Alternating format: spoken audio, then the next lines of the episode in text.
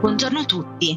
Sono Karin Tayel del Dipartimento di Litigation e Regulatory di DLA Piper. Il collega David Marino ed io vorremmo fornirvi qualche anticipazione delle proposte che la Commissione Luiso ha elaborato per riformare il processo civile, così come recentemente annunciato dal Ministro Cartabia. Grazie Karin. Le proposte elaborate dalla Commissione sono davvero numerose e potrebbero ancora essere oggetto di modifica. In Parlamento sono infatti in discussione diversi emendamenti. Suggerirei di limitarci a una breve analisi delle principali proposte che riguardano il primo grado di giudizio, avendo la collega Giuseppina Loncavallo già illustrato alcune delle novità nel precedente podcast. Benissimo David, eh, penserei di concentrarci allora sui seguenti tre punti competenze dei giudici, semplificazione delle regole del processo e mm, applicazione in via permanente di alcune misure che erano state introdotte per far fronte all'emergenza dovuta alla pandemia. Per quello che riguarda il primo punto, competenze dei giudici, ho notato che la Commissione Luiso ha proposto di incrementare il novero delle cause che possono essere decise dai giudici di pace. Questo ovviamente con lo scopo di alleggerire il carico dei tribunali ordinari, a dire il vero, in verità, eh, decreto legislativo 116 del 2017, che non è entrato in vigore, aveva previsto già delle disposizioni in tal senso. Per i tribunali, invece, è stato proposto di ridurre i casi in cui questi devono giudicare in composizione collegiale. Sulla base della proposta, l'intervento del collegio sarebbe previsto solo in caso di oggettiva complessità giuridica e di rilevanza economico-sociale della controversia.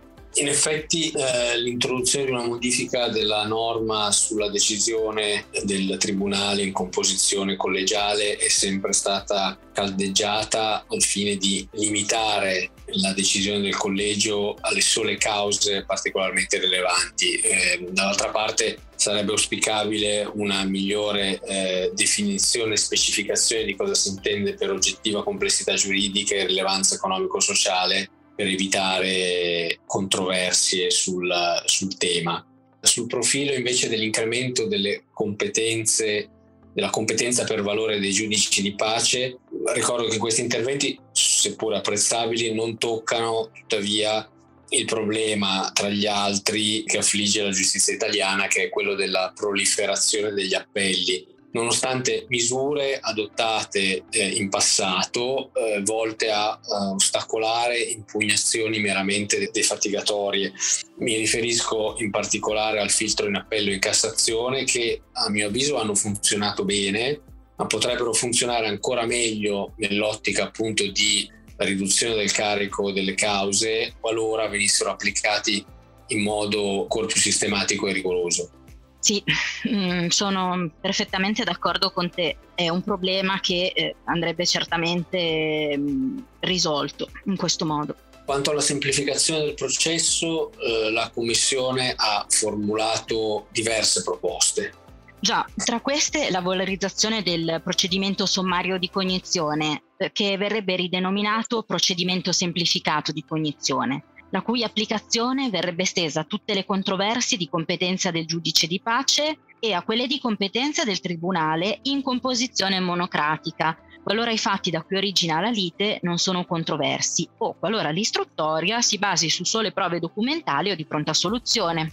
Tra le proposte formulate dalla Commissione trovo interessante quella del provvedimento sommario e provvisorio con efficacia esecutiva. Si tratterebbe di una novità nel, nel, nostro ordinamento. I presupposti per questo provvedimento sarebbero la sussistenza il raggiungimento della prova dei fatti oggetto della domanda e la valutazione da parte del giudice di una manifesta infondatezza delle difese del convenuto. Si tratta di un provvedimento che ha un ovvio scopo di anticipare la sentenza all'esito del processo di primo grado o addirittura di evitare l'avvio del processo qualora l'emissione di tale provvedimento venga eh, chiesta prima della sua instaurazione. Eh sì, eh, di fatto si otterrebbe una sentenza anticipata a tutti gli effetti. Probabilmente questo potrebbe anche rappresentare, secondo me, un deterrente all'avvio di un, di un processo, ehm, perché ciò comunque evidentemente poi porta dei costi e comunque dei rischi di lite. Sì, e, e dall'altra parte, eh, qualora il giudizio sia già pendente, eh, potrebbe essere motivo per facilitare la conciliazione tra le parti. David, io illustrerei adesso le due proposte di riforma riguardanti la fase introduttiva e di trattazione del processo ordinario esistente. Che dici? Certo.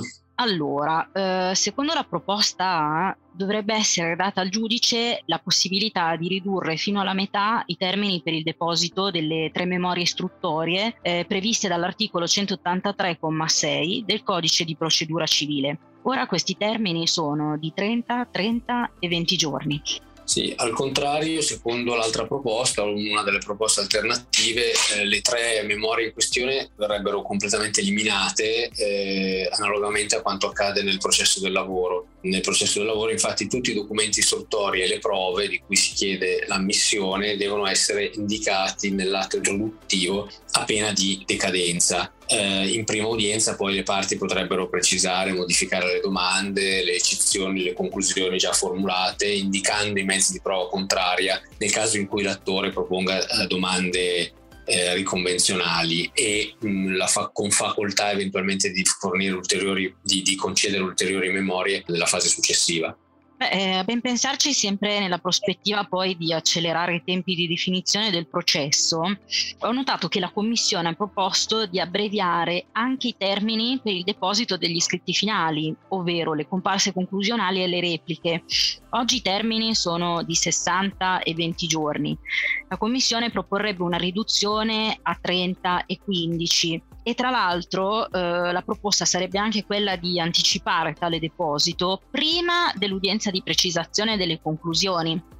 Dopo l- questa udienza, che è quella dove appunto le parti eh, determinano poi e fissano appunto le loro domande, ehm, il giudice dovrebbe poi arrivare all'emissione della sentenza. La commissione proporrebbe 30 o 60 giorni successivi appunto alla predetta udienza di precisazione delle conclusioni a seconda che il tribunale giudichi in composizione monocratica o collegiale.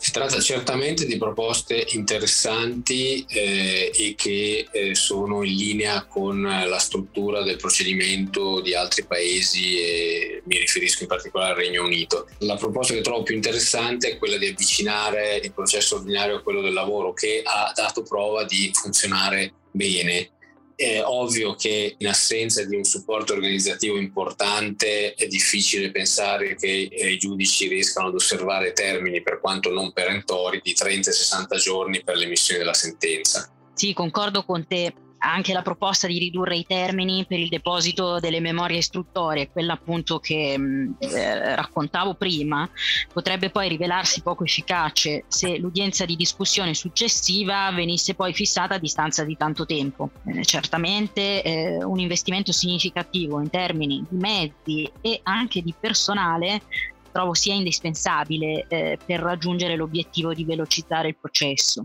Questo è certamente vero, eh, devo dire però che anche nel quadro attuale i giudici dispongono di strumenti processuali che favoriscono la conciliazione della lite e la celere definizione del processo. Eh, mi riferisco alla possibilità del giudice di sottoporre alle parti una proposta transattiva. Eh, se tale strumento fosse utilizzato con maggiore incisività potrebbe certamente contribuire all'alleggerimento dei carichi. Beh, penso che anche mh, l'introduzione del processo telematico sia stata molto utile, non trovi?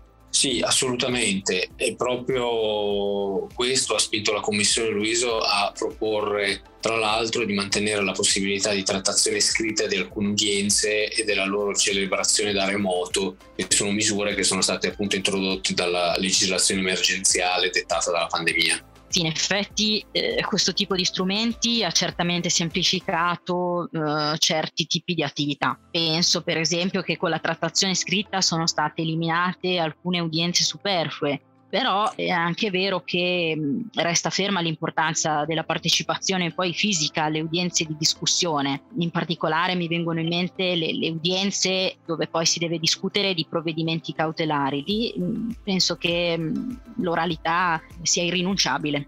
Questo sì, tra le altre proposte della Commissione che a mio avviso meritano di essere segnalate c'è anche quella della registrazione delle udienze Ciò potrebbe rivelarsi utile soprattutto per quelle in cui vengono assunte prove orali, come testimonianze o interrogatori, eh, che tipicamente vengono esaminate a distanza di tempo. Eh, David, mi sembra che abbiamo toccato tutti e tre i punti che ci eravamo fissati all'inizio di questa chiacchierata.